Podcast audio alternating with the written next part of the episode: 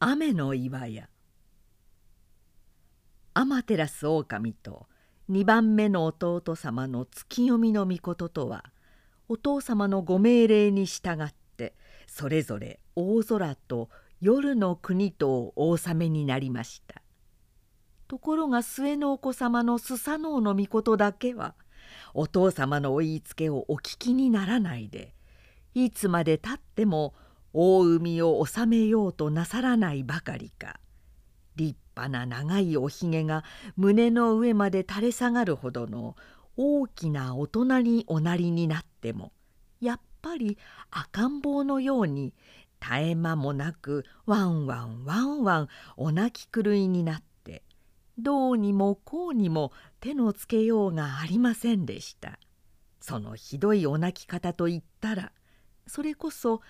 青い山々の草木もやかましい鳴き声で泣きからされてしまい川や海の水もその火のつくような鳴き声のためにすっかり干上がったほどでした。するといろんな悪い神々たちがその騒ぎにつけ込んでわいわいとうるさく騒ぎ回りました。そのおかげで地の上にはありとあらゆる災いが一時に起こってきました。イザナギの御事はそれをご覧になるとびっくりなすって早速スサノオの御事をお呼びになって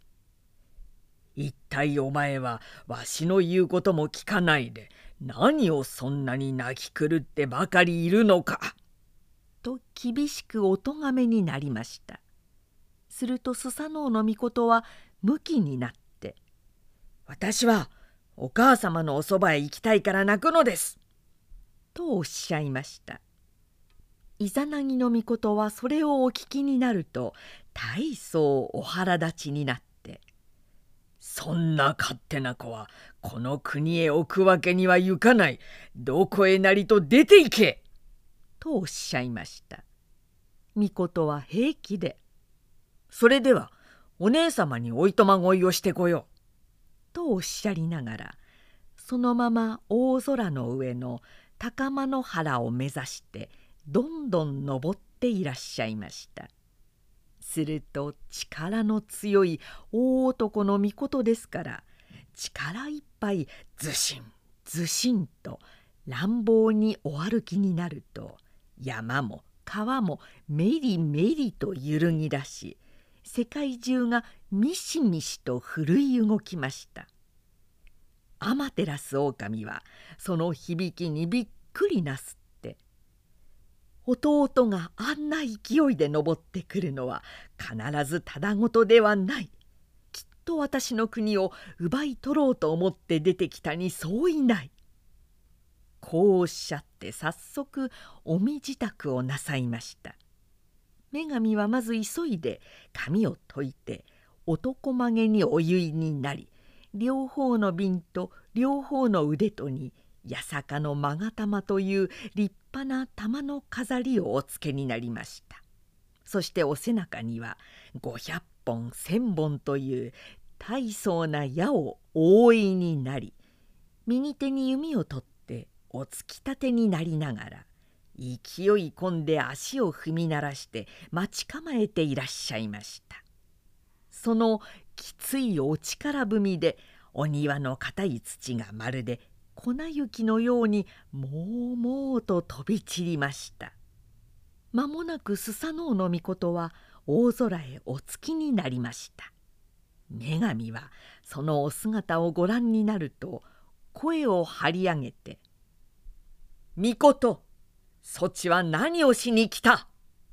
といきなりお叱りつけになりました。すると巫女は「いえ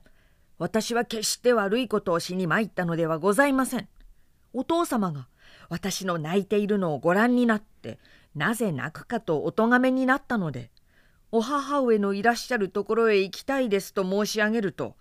大層大怒りになっていきなり出て行ってしまえとおっしゃるのであなたにお別れをしに参ったのです。とお言い訳をなさいました。でも女神はすぐにはご信用にならないで「それではお前に悪い心のない証拠を見せよ」とおっしゃいました。御事は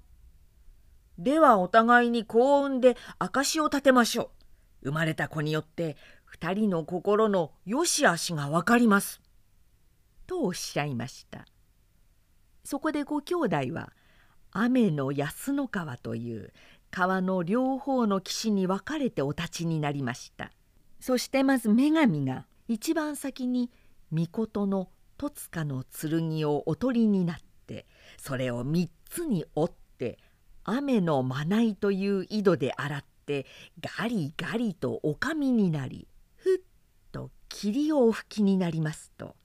そのお息の中から三人の女神がお生まれになりました。その次には御事が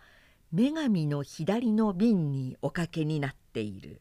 八坂の勾玉の飾りをいただいて玉の音をカラカラ言わせながら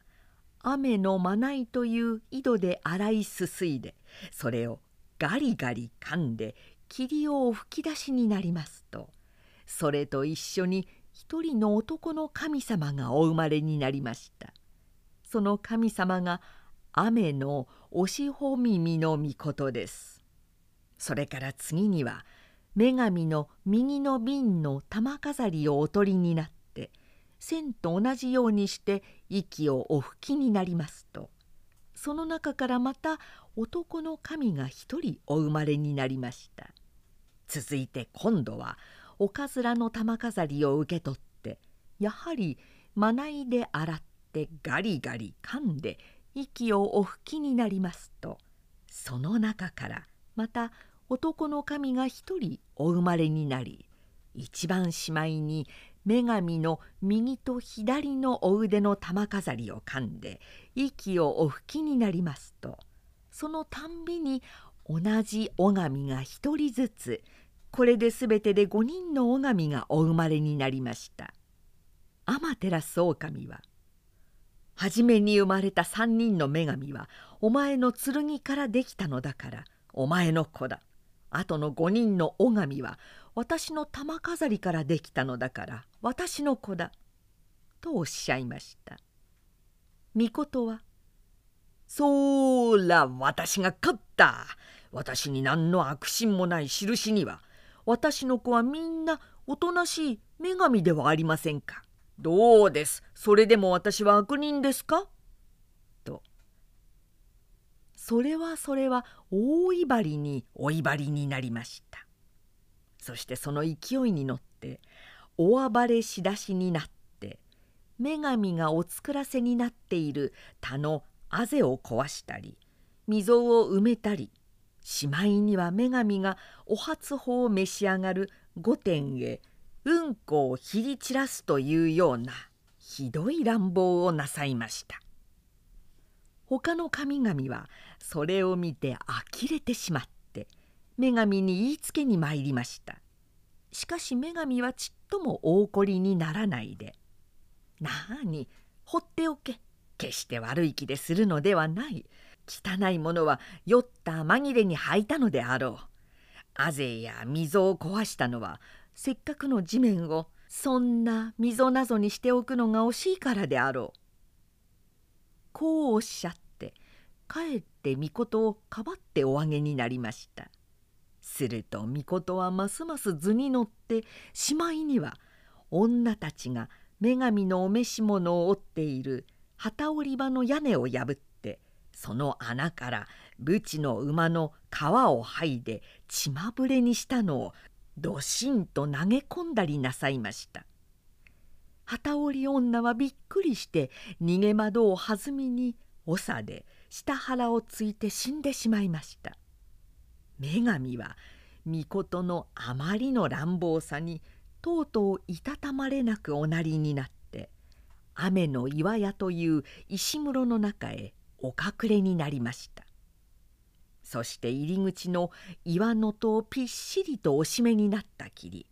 そのまま引きこもっていらっしゃいました。すると女神は火の神様でいらっしゃるのでそのお方がお姿をお隠しになると一緒に高間の原も下界の地の上も一度にみんな真っ暗がりになってそれこそ昼と夜との区別もない長い長い闇の世界になってしまいました。そうするといろいろの悪い神たちがその暗がりにつけ込んでわいわいと騒ぎ出しました。そのために世界中にはありとあらゆる災いが一度に湧き上がってきました。そんなわけで大空の神々たちは大層お困りになりましてみんなで安の河原という空の上の河原に集まってどうかして天照大神に岩屋からお出ましになっていただく方法はあるまいかと一生懸命に相談をなさいました。そうすると重い金の神という一番賢い神様がいいことをお考えつきになりました。みんなはその神の指図で早速鶏をどっさり集めてきて岩屋の前でひっきりなしに泣かせました。それから一方では安の川の川上から硬い岩を運んできてそれを鉄床にして八田の鏡という立派な鏡を作らせ八坂の勾玉という立派な玉で胸飾りを作らせました。そして雨のかぐ山という山から榊を根抜きにしてきてその上の方の枝へ八坂の勾玉をつけ中ほどの枝へ八田の鏡をかけ下の枝へは白や青の切れを吊り下げました。そしてある一人の神様がその榊を持って雨の岩屋に立ち他の一人の神様がそのそばで祝詞をあげました。それからやはり岩屋の前へ秋だるを伏せて雨のうずめの御事という女神に雨のかぐ山のかつらの鶴をたすきにかけさせかつらの葉を髪飾りにさせてその桶の上へ上がって踊りを踊らせました。うずめの御事はお乳もお腹もももも丸出しにして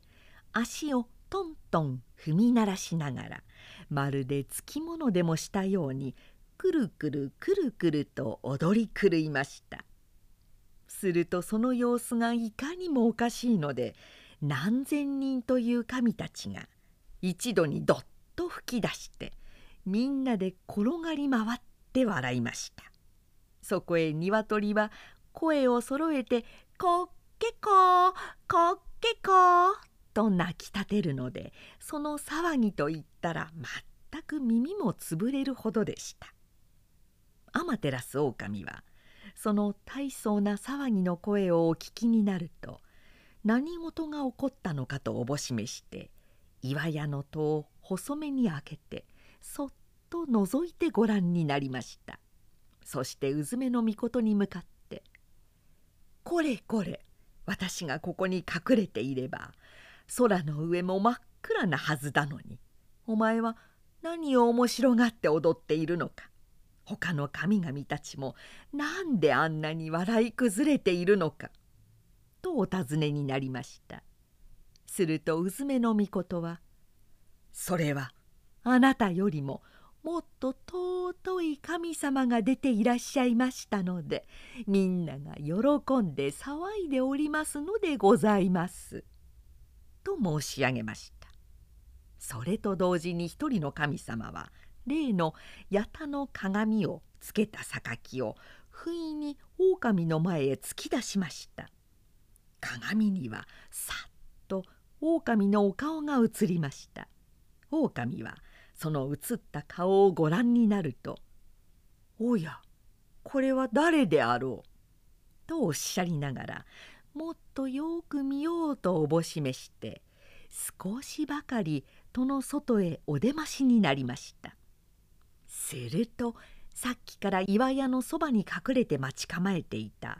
田力尾の御事という大力の神様がいきなり女神のお手を取ってすっかり外へお引き出し申しました。それと一緒に一人の神様は女神の後ろへ回って「どうぞもうこれからうちへはお入りくださいませんように」と申し上げてそこへしめ縄を張り渡してしまいました。それで世界中はやっと長い夜が明けて再び明るい昼が来ました。神々たちはそれでようやく安心なさいました。そこで早速みんなで相談してスサノオノミコトにはあんなひどい乱暴をなすった罰としてご神代をすっかり差し出させその上に立派なおひげも切り取り手足の爪まで剥ぎ取って下界へ追い下してしまいました。その時スサノオノミコトは王血姫の御事という女神に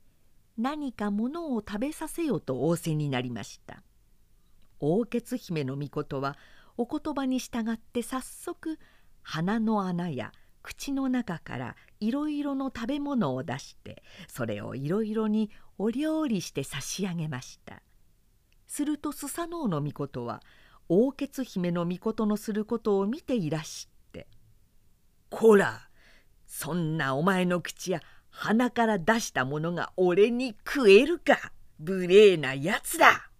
と大層お腹立ちになっていきなり剣を抜いて王血姫の御事を一打ちに切り殺しておしまいになりましたそうするとその死骸の頭から蚕が生まれ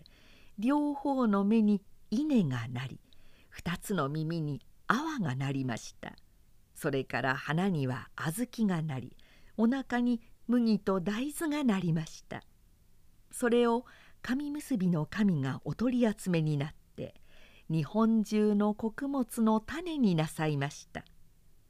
スサノオノミコトはそのまま下界へ降りておいでになりました。